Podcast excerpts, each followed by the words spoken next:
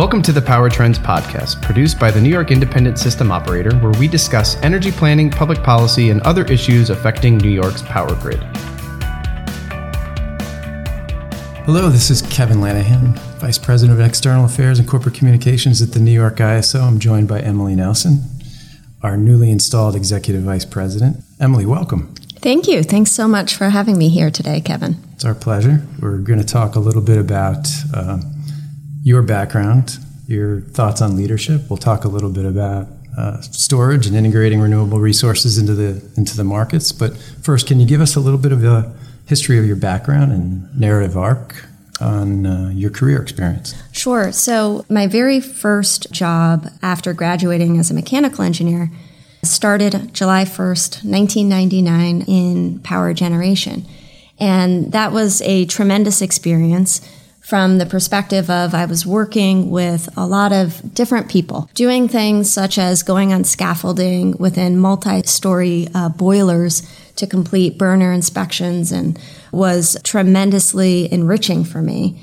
What sparked my initial interest in becoming an engineer was uh, learning about renewable technologies thinking through uh, the dynamics of how do you serve the electric needs of, of everyone but do so in a way that has less of an environmental footprint. To be in a leadership role at the NYISO while those are the issues that we are trying to tackle and, and meet that challenge that's been set by state policymakers, is just tremendous fortune from my perspective because it's very much the problems that I was hoping to work on in my career. I know you've been involved in a couple of the landmark milestones that we've put in place here with regard to wind dispatch, mm-hmm. measuring solar. Can you talk a little bit about those successes? When you consider how to integrate new technologies, part of what is so rewarding is the investment that we've already made that you can build upon. So, looking back to the 2008 2009 timeframe, we were considering how to integrate the increasing volume of wind resources that we were seeing come onto the system. And what was so rewarding at that time is we were able to build upon the investments that we had already made here in New York to develop a very sophisticated market platform where we could consider the wind offers that came in and consider how to best use these new resources to reliably serve New York electricity needs. And one thing I was proud of at the time is when we looked across the nation, a lot of different areas were in a study mode. Let's study how to develop wind forecasting. Let's study how to integrate them. And we pretty quickly came to the conclusion that it was more important to act quickly and integrate some of the tools that we needed into the control center while we still had fairly low levels of wind so that we could learn and improve and increase our experience before we needed to manage uh, significant volumes of wind. So we kind of just went ahead and put in the building blocks that we would need at a pretty early point in time. I think that has brought us through to some of our subsequent decisions, such as the integration of storage and distributed energy resources. I know that there's a lot of interest in doing that even more quickly.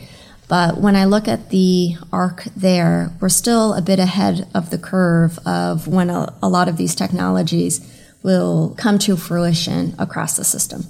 Can you share some of your leadership lessons that you've learned along the way? Now, assuming this this greater role of overseeing the IT department and market design and and the planning operations. The number one attribute that's necessary in a leader is to treat people with respect and really create a safe, collaborative environment where they're willing to share their ideas and uh, learn from one another so that you can really determine what the optimal solution and, and, path forward on whatever the nature of the issue that you're trying to solve is. And that includes within sort of our four walls here within the NYISO, but certainly reaching that hand out to our stakeholders and to policymakers to make sure that we're benefiting from that collaboration really across all of the, the people that we work with. Do you um, have a particular focus on the purpose of the organization? What I find very appealing about working here at the NYISO uh, resonates with a lot of the employees that I've worked with through through the years, and that's really the focus on the mission that we have. So, if you peel apart our mission statement, the focus of it is maintaining reliability in the near term and also across the planning horizon. And the aspect of that part of the mission that really appeals to me is that it's just providing a critical service for New Yorkers. It's it's important in their everyday lives. And then when you consider that the other aspect of our mission is operating fair and competitive markets, you're really pulling in the innovation side. So how can we do this better? Where do we need to evolve to? And that creates a clear focus that we need to serve New Yorkers reliably, combined with uh, a recognition that things can always be done better and we need to innovate and improve. You mentioned innovation, and some time ago, the Federal Energy Regulatory Commission called for open and equal access to the wholesale markets for battery storage technology, and we put together a response to that uh, request. And you were very involved in, in the formulation of that, went through the stakeholder process. Can you talk to us a little bit about why that proposal? Which is being considered right now by the Federal Energy Regulatory Commission, why it's so important and how that balances the need to integrate these re- uh, renewable and intermittent resources into the markets, but also at the same time maintaining reliability. When we were contemplating the integration of energy storage resources as part of FERC Order 841 and uh, a correlated effort in uh, really developing our market design for distributed energy resources, we approached it in such a manner that we really wanted to think through all of the aspects that these resources needed to integrate with from a market perspective to fully leverage the value that they bring and ultimately serve uh, the reliability function that we need to remain focused on. One of the grounding forces that I've always gone back to, how is this going to work when it's integrated into the operations environment? When you have the control room trying to manage the second to second needs of the power system, they have the resources that they need, they have the tools that they need in order to be able to do so.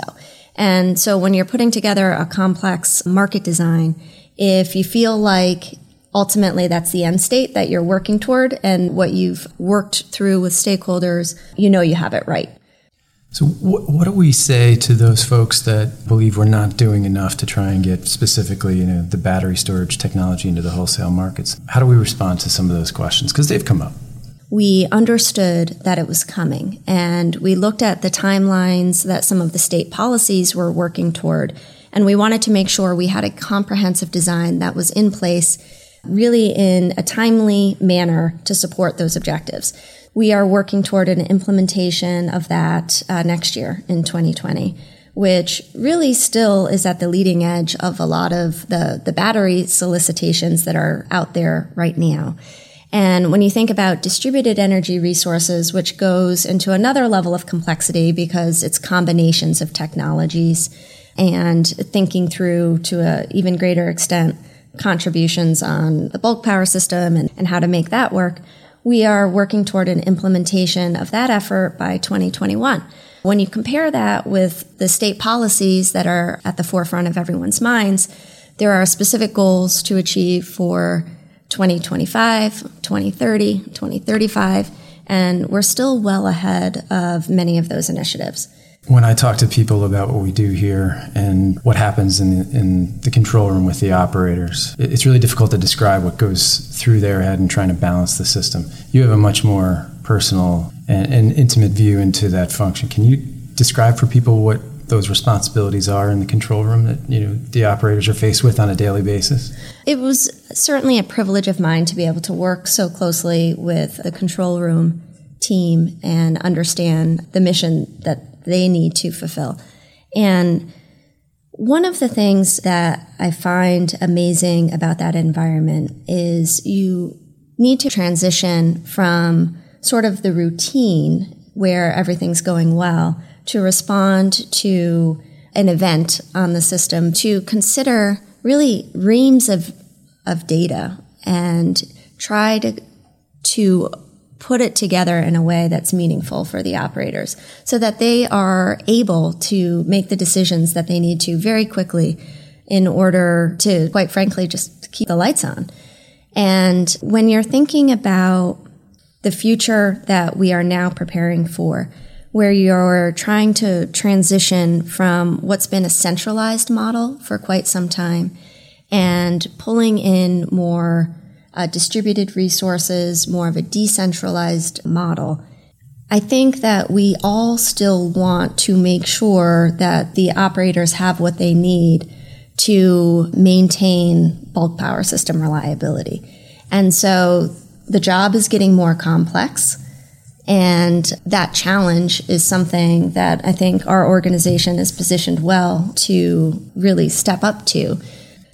So with the with the new state goals that are in statute, we have 3,000 megawatts of uh, storage on the horizon. We have uh, 6,000 megawatts of solar on the horizon and 9,000 megawatts of offshore wind the planning process suddenly becomes more complex in and of itself with interconnection. Thoughts on how we as, a, as an organization are going to have to adjust in the face of these new goals and the new statute that we talked about earlier? It's a great opportunity. Some of this transformation is really the reason that I originally entered the power industry because there's such a wonderful intersection in this space between engineering, the environment, politics, and serving a, a critical uh, public need that it's just a fascinating industry to work in. The richest time in your career is when there's a big challenge to work through and change that needs to happen. So it's a wonderful time for, for people to be part of that process. And you've been instrumental in this is to form a Women in NYISO network. I think it provides um, a forum for people to exchange ideas, not just women, but all employees at the NYISO. Can you talk about the creation of, of that network? I think the cornerstone to leadership is really the ability to foster strong teams. And what's so important in creating a healthy team dynamic is a sense of inclusion. And how do you take a group of people with diverse sort of perspectives, give them a space to be comfortable. I have the the belief that being a female in this industry was an asset for me personally.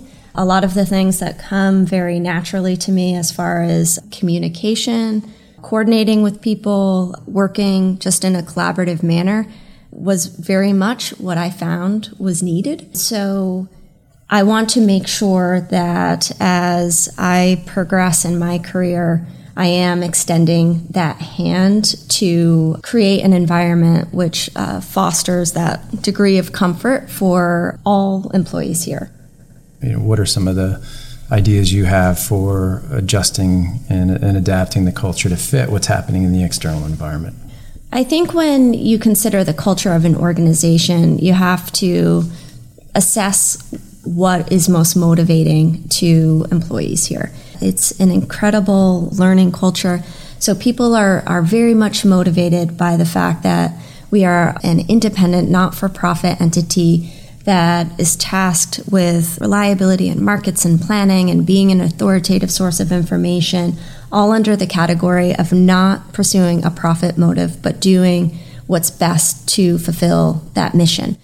Well, Emilie, it's been a pleasure to have you here today. I know you're busy, so we appreciate you taking the time to share your thoughts with us, not just about the changing industry and the challenges uh, we all face here at the NYISO, but your uh, thoughts on leadership and culture. Thank you. Thanks, Kevin. It's been a great opportunity to sit here and, and have this conversation. Thank you for joining us. As a reminder, the New York Independent System Operator, NYISO for short, is responsible for reliably managing New York's power grid and energy markets and providing independent data to policymakers and the public. For more independent info, please visit the NYISO blog at www.nyiso.com/blog.